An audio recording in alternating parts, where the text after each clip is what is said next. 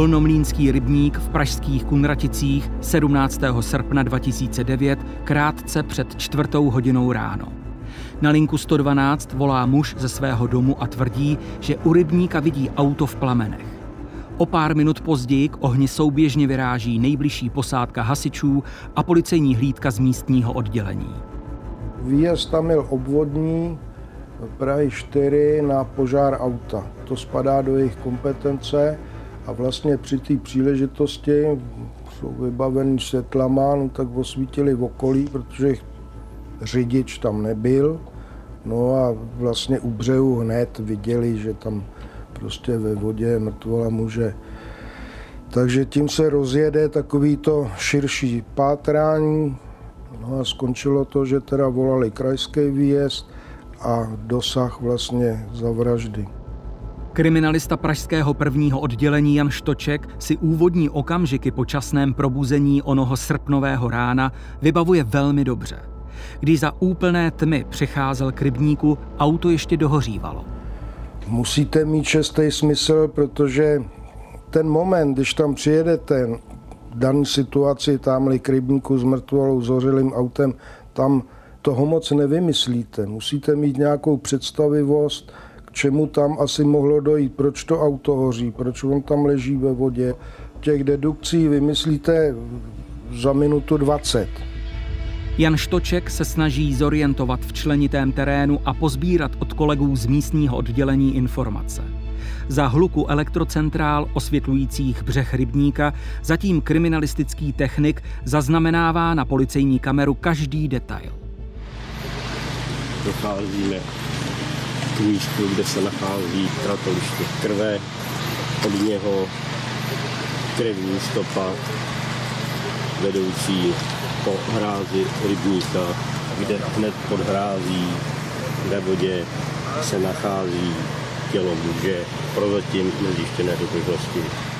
Pravděpodobně jsme usuzovali, že se jedná o toho taxikáře. První, co mi zarazilo, bylo, že teda byl zhruba 50-60 metrů od toho auta, což bylo trochu takový atypický. No a samozřejmě vás napadne, že to mohla být sebevražda, že to nemusí být zrovna vražda, že vystoupil z auta, šel kus prostě dál a tam, že by se mohl zastřelit a spadnout do vody. Tam byl prudký sráz do toho rybníka. Protože se hráz rybníka prudce svažuje do hluboké vody, s vytažením těla na břeh musí kriminalistům pomoci hasiči. Ti už téměř uhasili auto. Jde o čas. A tak soudní lékařka začne staršího muže, oblečeného do bílé košile a kalhot s kšandami, prohlížet hned na hasických nosítkách. Není vidět žádný stopy třeba po nějakém boji. Jsou nepoškozené ruce v ústech, tam je to takový zvláštní. Myslím si, je tam hodně krve, nikdy jsem to ještě neviděla. Jestli nikde jinde nebude vstřel, Původní úvahy kriminalistů o nešťastné náhodě se ale rozplynou hned v zápětí. Vypadá to, že tady je výstřel, podívejte. Když teda se tělo vyndalo, tak jsme tam viděli dva zástřely. Nebyly to průstřely, byly to zástřely, takže bylo jasné, že jde o klasickou asi vraždu teda toho taxikáře. Prakticky ve stejném okamžiku se pražské kriminálce u Kunratického rybníka přihlásí svědek. Říkal ano, spali jsme a najednou já slyšel dvě rány. Říkal dvě rány. S rozedněním může konečně proběhnout důkladnější prohlídka okolí nálezu těla a také taxíku. A to i přesto, že plameny z auta udělali ohořelý vrak. Na vjezdu do lesní cesty je vyhořelé osobní vozidlo. Našli se tam nějaký takový identifikace k tomu člověku, vlastně už jsme zjistili, kdo to je, jak se jmenuje. Hledáte už potom postupně motiv, proč teda byl zavražděný tady, protože on nebyl nikdy trestaný, byl to relativně slušný člověk, starší, vím, že mu bylo asi, řeknu, 70 let. Šlo se pochopitelně na rodinu, některý kolegové zjistili, že teda asi v 8 hodin večer se sebral, výjížděl. Teď jsme měli informaci, že nejenom, že to byl nejpomalejší taxikář, ale i nejchudší taxikář, že on neoplýval penězma, každý si myslí, on si to myslel potom i ten pachatel, že z dob minulých taxikáři u sebe mají 100 tisíc na různé obchody a směny, kdežto tenhle člověk, ten měl u sebe asi 200 korun, telefon, starou nějakou Nokia, vomotanou izolepou, protože se mu rozpadala. Takže motiv loupežnej ano, ale ten pachatel zřejmě neuvažoval. A už si zase děláte představu, co to může být zač ten pachatel. Samozřejmě feťák, který nepřemýšlí, je vyfetlý, potřebuje na další dávku. Nebo starý nějaký recidivista, který ještě žije v těch bludech, že prostě taxikáři oplývají penězma. Pátrání se rozbíhá několika směry. Zatímco přivolaní potápěči v bahnitém dně rybníku pomocí magnetu hledají střelnou zbraň, technici sbírají všechny předměty, které s vraždou mohou souviset a projdou zkoumáním v laboratoři. Tam si pamatuju, jak jsem tam koukal na kolegy, co dělali tu ohledačku a Říkám, kolik máš to? On povídá, ty nemám nic, protože je to všechno zhořelý, prostě co tady chceš za stopy, nějaký věcní stopy. Ale našli jsme tam pet láhev. Tam bylo spoustu všelijakých odpadků v tom místě, ale tady ta petláhev byla taková nedotčená, čerstvá prostě, jako kdyby tam před pár hodinama někdo prostě zahodil tak jsme se s kolegou domluvili, že teda to veme jako stopu a pak se teda z toho zkusí udělat daktyloskopie a genetika. Mezitím se operativci vyptávají přímo v Kunraticích a najdou svědkyni, kterou nad ránem také vzbudili výstřely. Říká ano, já to taky slyšela. Podívala jsem se z okna, viděla jsem, že začíná hořet to auto, to už byly docela rozsáhlé plameny a říká, a od toho auta odcházel muž po hrázi toho rybníka a jako nebyla schopná dát vůbec popis, protože bylo to z dálky, ale jediný, co řekla, šel tak divně, jako kdyby napadal na nohu, kdyby měl jednu nohu o něco kratší. Prostě byl tam určitý malý, ale byl tam defekt v chůzi. V následujících dnech se kriminalisté v pátrání posouvali jen malými krůčky. Až třetí den přineslo slibný výsledek sledování komunikace v taxikářově ukradeném mobilním telefonu. Policisté totiž zachytili krátký telefonát mladé dívce a ta prozradila, že jí volal přítel. Zjistili jsme, že je to popelář. Samozřejmě už začnete uvažovat, ale popelář mohl to najít popelnici, Šli jsme k němu do práce a ten mistr říká ano, on měl ráno, ten den, když byla vražda, tak asi ráno ve čtyři měl nastupovat na směnu. Přišel nějaký špatný a požádal mi, abych mu dal nějaký náhradní volno a pustil ho domů, že není schopen dělat. A to víte, to už je informace velice závažná, že teda v době vraždy, vlastně dá se říct tak za hodinu a půl zhruba on přijde do práce a chce volno s tím, že není schopen pracovat. Jan Štoček si s kolegy pro mladíka zajel, ale po tříhodinovém výslechu bylo zřejmé, že popelář vrahem není. On prostě kategoricky ne, já jsem nikoho nezabil a na potom dotaz, že jsme mu předestřeli ten mobil. On říká, ano, ten já mám doma, ale já jsem ho našel v rámci teda vysejpání popelnic a svozu teda odpadu, tak jsem ho našel tam a tam u popelnic. Přesně popsal místo, což bylo vlastně na odchodové trase toho pachatele. Policie sice v tu chvíli měla informaci o odchodové trase pachatele, který směřoval do centra Prahy, ale v noci bohužel nikdo nic dalšího neviděl. Kriminálka se tedy zaměřila na kamerové systémy a zpětně sledovala pohyb taxikáře od jeho příjezdu na obvyklé stanoviště v 8 hodin večer. Jan Štoček si přímo na Karlově náměstí připomíná, jak tehdy s napětím sledovali moment, kdy k němu do auta nastoupil zákazník, kterého u monitoru typovali na ruskojazyčného muže. On asi chtěl nějakou šlapku, tak s ním jezdil prostě po Karláku, tak třikrát to vlastně obkroužil. Tady jako dokola. dokola no, až jednu holku sehnali, předtím ho asi pět, šest holek odmítlo, protože jak oni to popisují, tak prostě radši mají český zákazníky. Na kamerách se dalo odsledovat, že taxík směřoval k náměstí Míru a dál, až zastavil před jedním ze známých hodinových hotelů. Na Pavláku stáli na červenou a bylo vidět, jak ten zákazník takhle veme cigaretu a vyhodí ji z okna. Takže okamžitě jelo komando a vyzbírali přesně před tím semaforem všechny vajgly, protože co vy víte, může se to tam povíct. Skončili jsme u toho hodinového hotelu, personál samozřejmě nevěděl, to je velice diskrétní záležitost.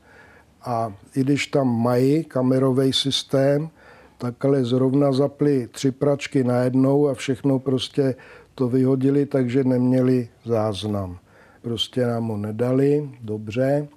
Pak jsme viděli, že taxikář projíždí znovu někde na rumunský, ale víc už jsme se k němu nedostali. Pak až ho vidíme na kamerách v Kunratici, kde vlastně zahejbá přesně tady do těch míst, kam teda dojeli. A bylo vidět, že tam s ním sedí jeden muž. Kriminalisté se zatím soustředili na vražednou zbraň. Po provedené soudní pitvě bylo jasné, že půjde o vyšší ráži, ale i když nechali vypustit kunratický rybník, nic se nenašlo. Uplynul více než týden od vraždy a za Janem Štočkem přišel kolega, který právě vyšetřoval loupežné přepadení větnamské prodavačky. Jeho informátor mu prý prozradil, že zbraň, kterou někdo zastřelil taxikáře, je v soukromé dílně milovníka vojenské historie. Živil se poctivě, dělal veškový práce, chodil v takový věčně maskáčový bundě, k večeru šel na pivo ke stánku, na Spořilově, dal si jedno, dvě piva a šel domů. Svítil hodně v takový té svý dílnice, to měl nějaký kočárkárny. Zase mapovali jsme si ho nějaký tři dny, aby jsme zase věděli, kdo to je, co to je. Ta informace byla závažná. Janu Štočkovi se to příliš nezdálo a nechtěl muže zadržet ani u něj dělat domovní prohlídku. Zatím se snažil více zjistit o informátorovi, který policii takto nasměroval a také o souvislostech s případem, který jeho méně zkušený kolega vyšetřoval. Majitelka takový nějaký večerky šla po práci domů a pachatel na ní tam nastoupil s mačetou, chtěl tržbu, pochopitelně věděl, že ona nosí tržbu. Holka se bránila, jenže on na ní zautočil tou mačetou, tahali tu tašku, ona to nechtěla to, taky tou mačetou sek přímo takhle do hlavy, a rozseký hlavu, ale zase ne tak, že holka to přežila prostě. A jak bránila tu tašku, tak jí sek do ruky a vlastně tady přes dlaní usek celou ruku.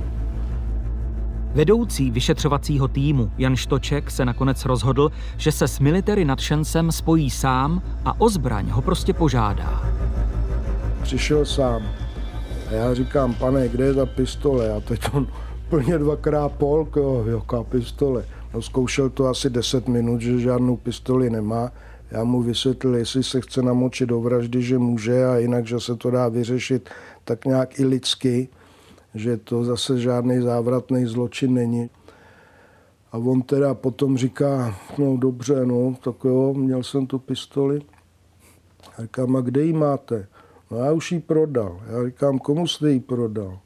No známýmu prostě, který taky s námi jezdí na ty akce a tohle. Kam tady máte telefon a volejte mu a dejte se s ním hned schůzku. On, no to je blbý. Já povídám, no blbý, musíte odčinit své hříchy prostě, jen mu zavolejte. Jenže i kamarád už zbraň prodal a tak ji Jan Štoček zadržel až u třetího kupce. Byl to revolver atypický, nějaký brazilský, pro brazilský nějaký zásahový jednotky, ty tím byly vyzbrojený a Lišilo se to v tom, že vlastně to nemělo ten natahovací kohout nad tím bubínkem. Ten tam prostě nebyl a střílelo se tím, že se rovnou promačkávalo a na to, aby se to promačklo, se musela vynaložit docela dost velká síla. Bylo to udělané, aby někdo to bude nosit skrytě a bude to chtít rychle použít, aby si neprostřelil nohu. Původní majitel zbraně, který měl ve své dílně, ale kriminalistům popsal zajímavou historku, která se s revolverem pojila a odehrála se na burze military předmětů. Sběratel se tam u stánku potkal s jakýmsi Mikem a po pár pivech ho vzal do své dílny, kde mu právě tuto zbraň ukázal. No, Miko si ji prohlížel, líbila se mu, no ale zase mi ji vrátila. Říká, zhruba asi za dva dny najednou já zjistím, že tu pistoli nemám. A vlastně do té dílny tu jsem měl zamčenou, zámek neporušený a je tam ventilační okýnko. Říká, předpokládal jsem, že tím okýnkem by tam nikdo nevlez. Jo. Víceméně z ulice to bylo. A my komu tam vlez. Bylo to asi, já nevím, 15 cm prostě široký a on mu tam tím okýnkem vlez, sebral mu tu pistoli. Jan Štoček v zápětí odhalil, že právě tento Miko je o ním utajeným informátorem. Zbraň s největší pravděpodobností vrátil sběrateli právě on. Stalo se tak nejspíš po vraždě, kterou sám spáchal. Ukázalo se, že Luboš Miko je 18krát soudně trestaný recidivista s širokým trestním rejstříkem a v současnosti ho policie vyšetřuje v souvislosti s vyloupením a zapálením trafiky. Byl také podezřelý z ozbrojeného loupežného přepadení v jedné pražské kavárně a Jan Štoček tušil, že i mačetou posekanou a pobodanou větnamskou podnikatelku má na svědomí právě Luboš Miko. Už jsme pak nečekali a pana Mika sebrali, protože ještě k tomu to, že on měl jak teda tu loupež na té Praze 8 v té kavárně, tak Prahou 4 byl stíhaný na svobodě za vloupání do trafiky a tu trafiku někde na Pangráci, pak když odcházel, tak zapálil. A to vlastně bylo takový společný, tady zapálený auto u vraždy, tadyhle zapálená trafika v únoru roku 2010 po rychlém policejním zásahu v jeho doupěti v garáži skončil Luboš Miko, který se snažil bránit sekirkou ve vazbě. Proti němu svědčila řada nepřímých důkazů, to, že při chůzi napadal na jednu nohu, jak popsala svědkyně, ale především odpovídající DNA profil z plastové láhve, nalezené jen pár metrů od mrtvého taxikáře. On žádný velký kličky nedělal, prostě takhle to je. Já říkám, a teď mi řekněte, proč jste ho zabil? A on říká, on mi dával homosexuální návrhy. A já jako jsem ortodoxní hetero a prostě já tohle nesnáším. A tak to jsem se vlastně rozhodl, že buď ho zabiju, nebo ho oberu, nebo že se mu za to nějak pomstím. On mi tam cestou někde šahal na nohy. Zase já mu to nevyvracel. My jsme věděli, že on žádný ten neboštík, že žádný homosexuál nebyl, no ale když to Miko tvrdil, já mu to nevyvracel ani nikdo z kolegů. I když se k vraždě policii nejprve přiznal, s přiděleným obhájcem později vše popřel a odvolával se na nešťastnou náhodu. Nechtěl jsem ho zabít, byla to jeho verze výpovědi. Nechtěl jsem ho zabít, chtěl jsem ho obrát, s tím, že tou pistolí ho vyvedu z auta a tohle. A když jsme tam přijeli k tomu rybníku, on už byl nervózní, tak jsem na něj vytahl tu pistoli, aby si vystoupil. A teď jsem ho ved podél toho rybníku, co nejdál od toho auta. A tam byl takový retardér, já zakop a vyšla mi rána a on ji dostal zrovna do hlavy. A upad a já povídám, tam byly ale rány dvě.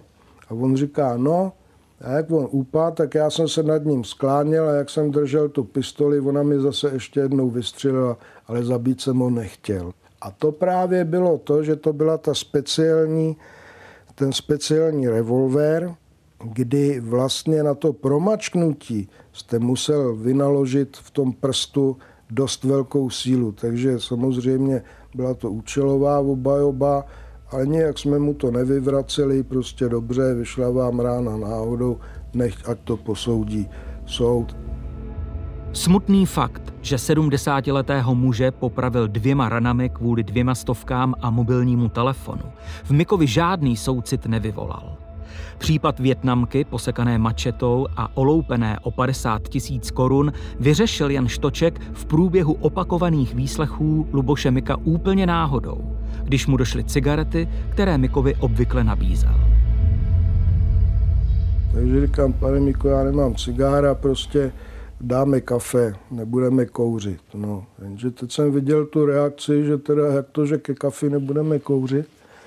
No a Miko mi začal obvinovat, že mu to dělám sválně a pojám, ne, mně došly cigarety, tak prostě to a on říká, tak jděte koupit karton a já vám vemu tu Větnamku. A pojám, ale jděte koupit karton tak jsem šel, koupil jsem karton nějakých průměrných cigaret a už jsem mu ho skoro dával, pak říkám ne, pane Míko, já chci napřed mačetu a pak budem kouřit. Tak vemte auto, jedeme pro mačetu. Půl roku po přepadení zavedl Luboš Miko policejní eskortu s Janem Štočkem na Chodov pod zachumelený dálniční nadjezd a ukázal do nedalekého křoví. Takže ta mačeta se nachází zhruba v kterých prostorech? Od tady toho místa, jo, co jsem přeběhl, utíkal jsem a někde v těch místech jsem ji odhodil.